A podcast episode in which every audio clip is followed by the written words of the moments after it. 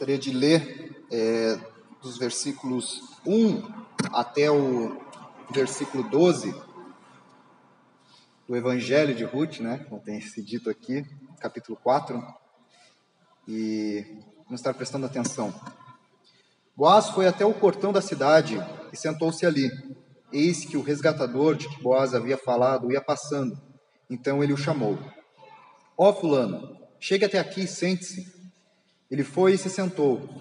Boaz chamou dez homens dos anciãos da cidade e disse: Sentem-se aqui. E eles se sentaram.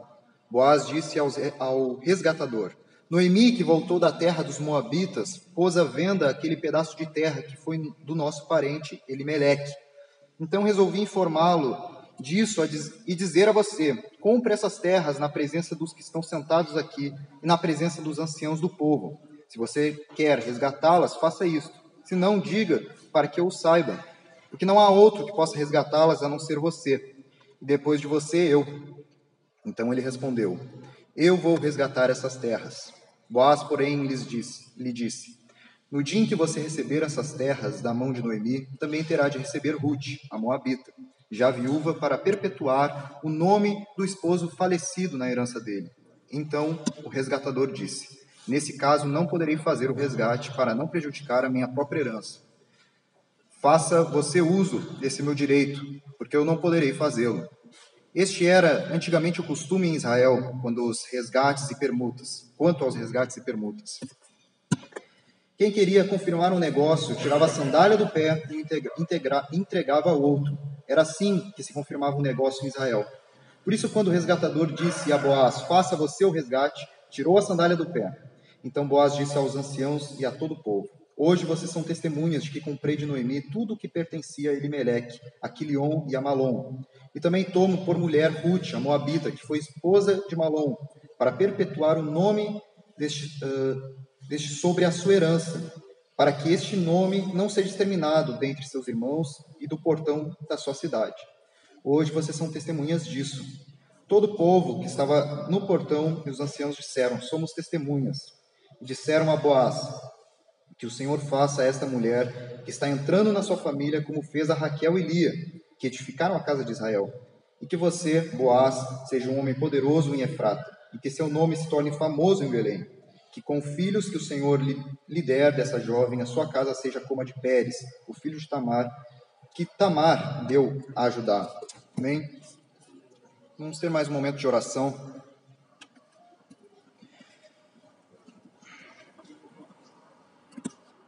Bem, oremos. Querido Pai Celestial, obrigado, Senhor, por este momento de comunhão que estamos tendo, Senhor. Nós te somos muito gratos porque não merecíamos estar aqui, mas o Senhor, aprove o Senhor nos conceder essa graça. Obrigado porque hoje temos parte contigo, comunhão com o teu corpo.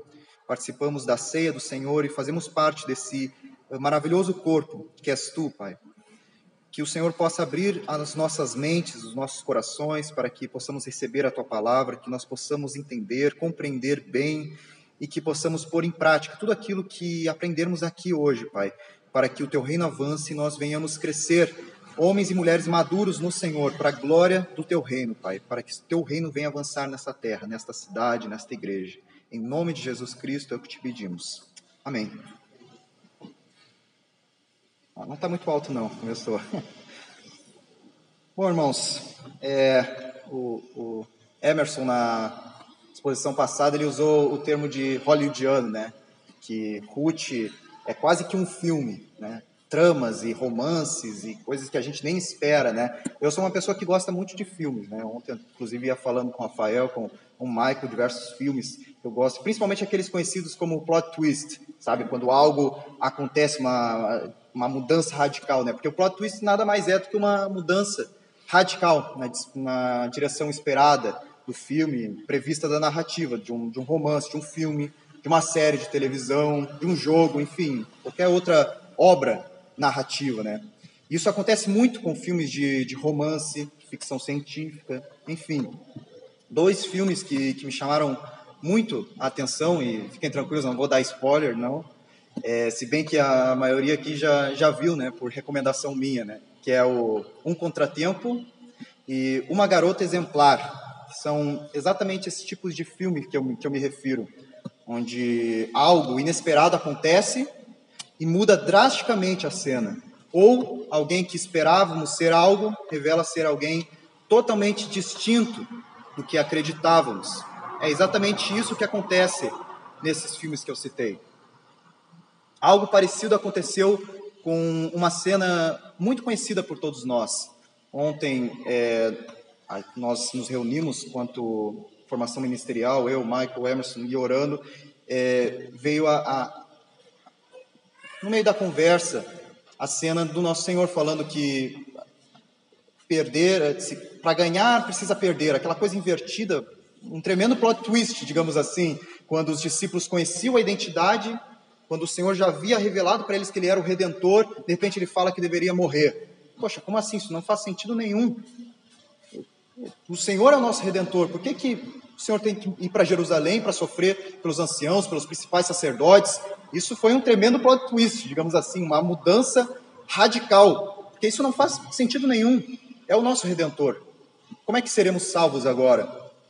Tanto é que Pedro chama eles de canto, né, e dá orientações ao Senhor, chamando ele como que mais velho, né, querendo dar um, umas dicas ao nosso Senhor. Não, não te faça isso a ti mesmo, né? Um plot twist é exatamente o que configura o capítulo 4 de Ruth, que nós lemos.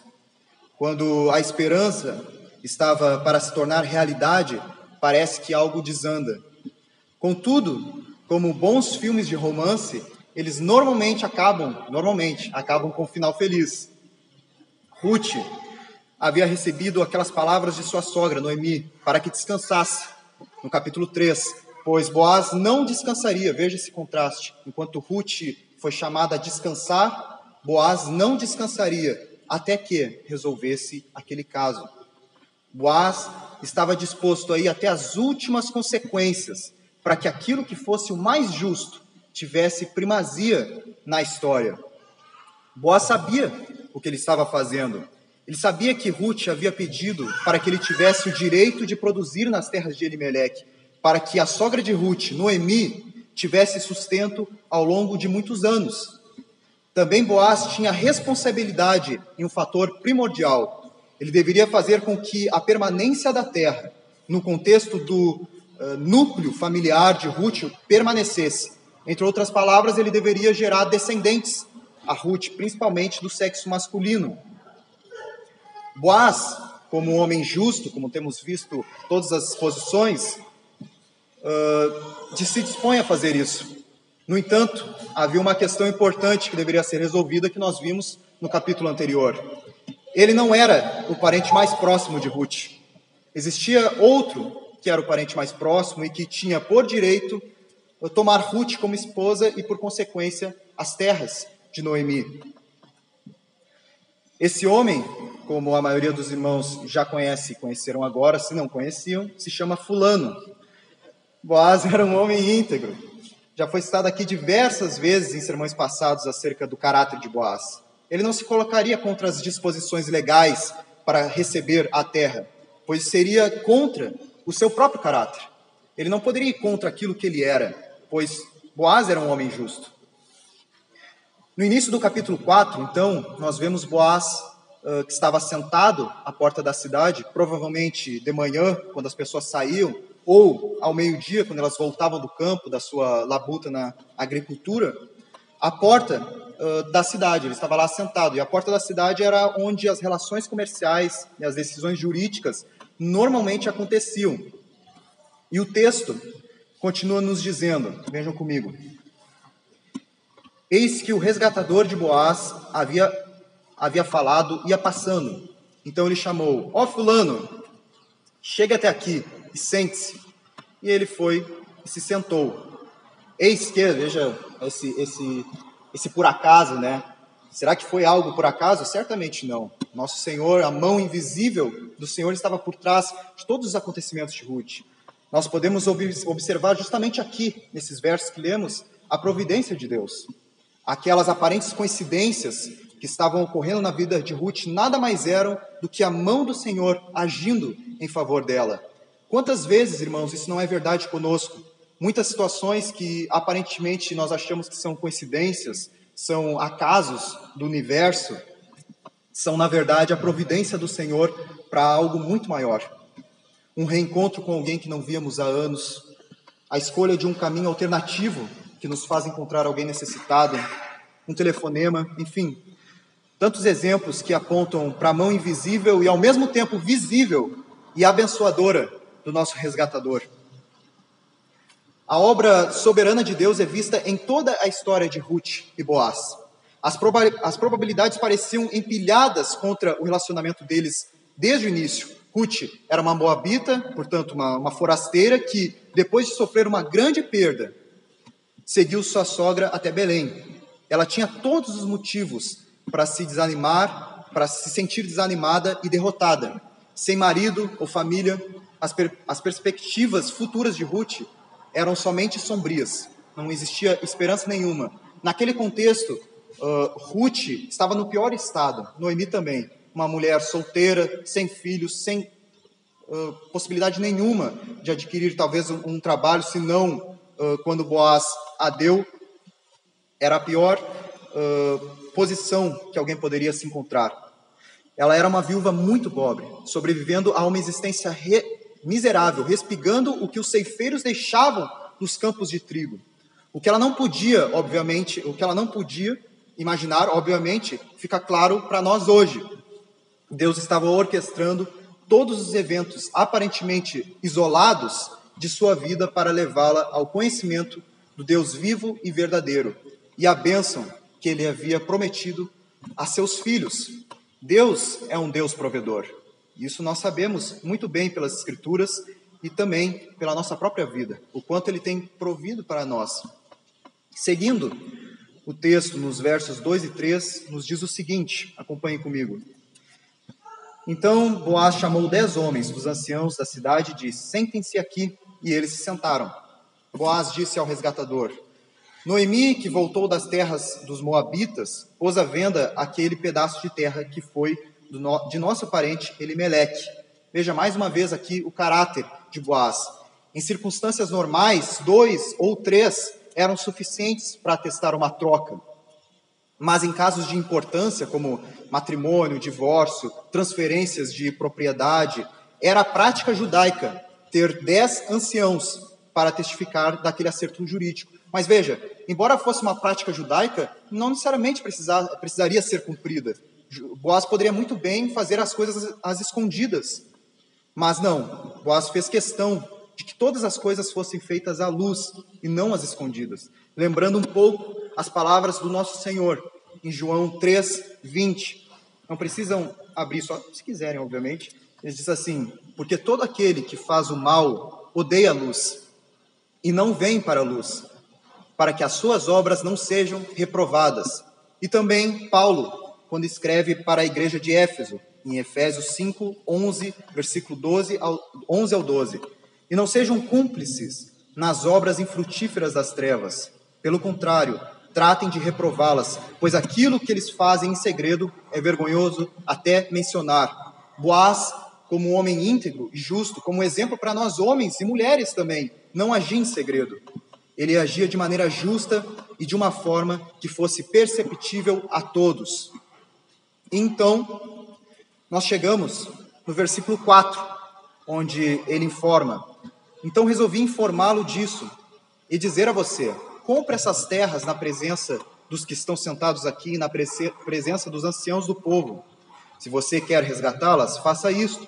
Se não, diga para que eu o saiba, porque não há outro que possa resgatá-las a não ser você. Depois de você, eu. Então ele respondeu: eu vou resgatar essas terras. E aí nós temos outro plot twist. Quando tudo parecia estar indo bem, quando Ruth e Noemi tinham, teriam a esperança correspondida, esse homem chamado Fulano demonstra um caráter igual de Boaz. Ele diz que vai resgatar. Mas peraí, né? Igual? Nós nos deparamos aqui com dois homens justos. Veja, Fulano era um homem íntegro, aparentemente. Ele resgataria de maneira exemplar Ruth e sua sogra. Nós estamos aqui novamente diante de um outro plot twist. Né? Fulano é igual Boaz. Mas então o que, que acontece? O texto nos explica. versículos 5 e 6. Boaz, porém, lhe disse: No dia em que você receber essas terras da mão de Noemi, também terá de receber Ruth, a Moabita, já viúva, para perpetuar o nome do esposo falecido na herança dele. Então o resgatador disse: Nesse caso, não poderei fazer o resgate, para não prejudicar a minha própria herança. Faça você uso desse meu direito, porque eu não poderei fazer. Remetendo um pouco ao que eu falei, daqueles filmes em que um plot twist acontece, onde uma pessoa que esperávamos ser algo mostra ser totalmente diferente, é exatamente isso. Antes ele tinha dito que poderia resgatar, e por que, que agora não pode? Ele não poderia, quando Boaz fala que ele terá que perpetuar o nome do esposo falecido de Ruth, ele de maneira egoísta enche a boca e fala: Não poderei fazer o resgate. Parece que Fulano não era tão bonzinho assim como nós achávamos. Ele não era tão justo assim como Boaz. Bom, eu não preciso citar aqui situações da nossa vida em que isso ocorre, né? É quase que uma regra encontrarmos pessoas hipócritas e travestidas de humildade e bom senso. Foi assim com Boaz, foi assim com o nosso Senhor Jesus e será assim com todos nós.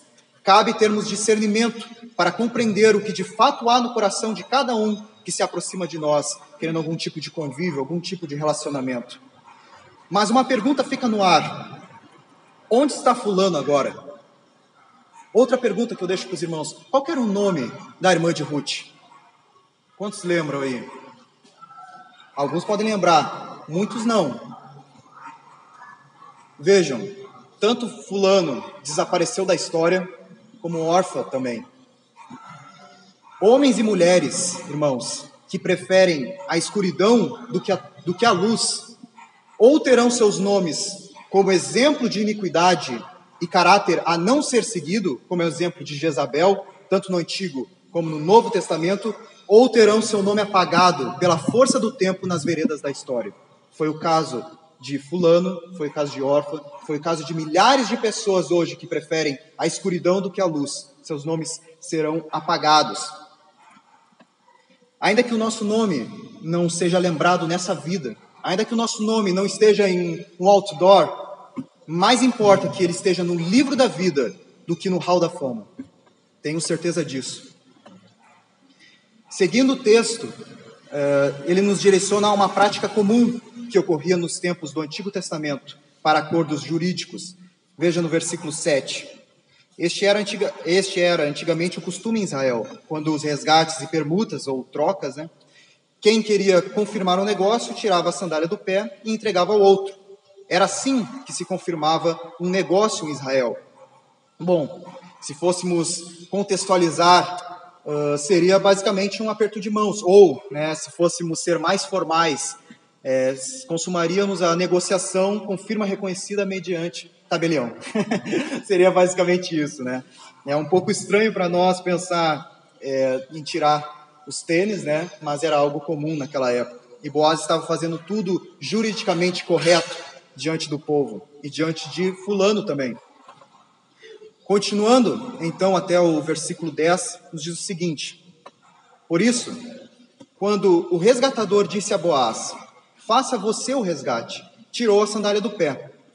Então Boaz disse aos anciãos e a todo o povo: Hoje vocês são testemunhas de que comprei de Noemi tudo o que pertencia a Limeleque, a Quilion e a Malom, e também tomo por mulher Ruth, a Moabita, que foi esposa de Malom, para perpetuar o nome deste sobre sua herança, para que este nome não seja exterminado dentre seus irmãos e do portão da sua cidade. Hoje vocês são testemunhas disso. Veja essa frase, para que este nome não seja exterminado. Veja, Boaz, ele antes de pensar em si mesmo, como fez fulano, sendo egoísta, colocou o próximo à sua frente. Boaz não era egoísta, muito pelo contrário ele tinha todos os motivos e oportunidades de agir como um egoísta e abandonar Ruth à sorte. Entretanto, ele demonstra um caráter exemplar. Caráter este que seria superado por uma pessoa somente, Senhor Jesus, quando colocou a vida dos outros em lugar da sua própria. Veja comigo em João 15, versículo 13. Não precisam abrir, vou ler aqui. Ninguém tem maior amor do que aquele que dá a sua vida pelos seus amigos. Embora Boaz tenha agido de maneira correta e justa, ele ainda era pecador. Cristo Jesus, no entanto, foi e é santo, sem mácula, sem mancha, ninguém pode acusá-lo. E mesmo assim, ele de livre, espontânea vontade deu a sua vida por nós, pecadores, a fim de que sua justiça fosse imputada em nós e ele, como consequência, fosse feito pecado por nós no madeiro. Jesus Cristo é o verdadeiro justo, não Boaz. O verdadeiro resgatador e não Boaz. Enquanto Boaz tinha a missão de arrancar as sandálias dos pés como resgate por Ruth, Jesus, o Deus homem, derramou o próprio sangue em resgate de pecadores como eu e você. Este é o nosso verdadeiro resgatador, o, cri, o crucificado no madeiro. Os versos finais nos dizem o seguinte: Todo o povo que estava no portão e os anciãos disseram: Somos testemunhas. E disseram a Boaz: Que o Senhor faça a esta mulher que está entrando na sua família, como fez a Raquel e Lia, que edificaram a casa de Israel, e que você, Boaz, seja um homem poderoso em Efrata, e que o seu nome se torne famoso em Belém. Que com os filhos que o Senhor lhe der dessa jovem, a sua casa seja como a de Pérez, o filho que Tamar deu ajudar. Sem dúvida, irmãos, uma multidão, por curiosidade ou interesse, estava presente na ocasião da permuta. Além, claro, dos dez anciãos que foram chamados por Boaz. Não houve assinatura de ação, ações, mas a transferência foi feita e a segurança total, não parcial, total, foi dada pela maneira pública em que toda a questão foi levada adiante e concluída. Além do mais, a bênção nupcial usual de costume daquela época foi declarada quando o texto diz que o Senhor faça esta mulher que está entrando na sua, na sua família, como fez a Raquel e Lia, e abençoam Boaz e Ruth com uma palavra dizendo que o Senhor Senhor lhe der dessa jovem a sua casa seja como a de Pérez, o filho de Tamar, que Tamar deu a Judá. Isto é, tão honrada e numerosa como a dele. Ele, no caso Pérez, era o ancestral do povo de Belém. E sua família, uma das cinco das quais a tribo de Judá nasce e toma forma, como a conhecemos biblicamente. Então, vejam essa, esses nomes todos citados para dar como que uma, uma segurança em todo o processo de negociação. As bênçãos foram proferidas. Os trâmites judiciais foram todos resolvidos. O casamento é breve. O capítulo 4 narra, além de uma esperança de Ruth que se torna real, uma imagem daquilo que ocorreu e ocorrerá conosco. Um guardião redentor, ou Gaal em hebraico, refere-se a um parente próximo que age como protetor dos direitos da família. Ele poderia ser chamado para realizar uma série de funções, incluindo a recompra de propriedades que a família havia vendido, fornecer um herdeiro para um parente falecido libertar um membro da família da escravidão ou até mesmo vingar o assassinato de um parente. No entanto, Deus chama a si mesmo de redentor, o parente próximo de Israel. Veja comigo, em Isaías 60, 16, nos diz o seguinte: Você mamará o leite das nações e se alimentará ao peito dos reis, e saberá que eu sou o Senhor, o seu Salvador, o seu Redentor, o poderoso de Jacó. Ao se tornar humano, Jesus se tornou o próprio guardião redentor da humanidade. Ele veio do céu e andou na terra, trazendo com ele a restauração e tornando disponível a todas as pessoas por meio da cruz. Assim como Boaz tornou possível que a liagem de Noemi e Ruth continuassem viva. Agora, por meio de Cristo, todos os crentes são convidados à família de Deus e se tornam herdeiros de Deus e co-herdeiros com Cristo Jesus. Assim como Boaz preservou e protegeu a família de Ruth e seu futuro da maneira mais excelente, da maneira mais perfeita, Cristo preserva seu povo, restaura a dignidade e dá esperança para o futuro. Ler e estudar Ruth à luz do que agora foi revelado em Jesus mostra não apenas a marca gloriosa de Deus e sua obra nos dias de Ruth, mas também a maneira inegável de como a redenção em Cristo estava sendo preparada antes da fundação dos tempos. Jesus foi e é agora o verdadeiro guardião redentor. Ele pagou o preço necessário para que fizéssemos parte do seu corpo e certamente um dia voltará para que venhamos celebrar as bodas do Cordeiro. Seremos sua noiva na plenitude e rebuscaremos os seus campos por toda a eternidade. Amém. Assim como Ruth rebuscou os campos de Boaz, nós rebuscaremos os campos do nosso Senhor pela eternidade. A perícope seguinte. Jesus. A perícope seguinte é o encerramento do capítulo. O livro de Ruth começa falando nos dias em que os juízes julgavam e termina com a palavra Davi. A providência de Deus, do início ao fim, sempre encaminhando o rumo da história para aquilo que melhor lhe apraz. E ele certamente, certamente completará a sua boa obra. Agora, o episódio final desta incrível trama, deste incrível romance que nós estamos jornadeando, você só encontrará domingo que vem. Amém? Vamos orar, irmãos.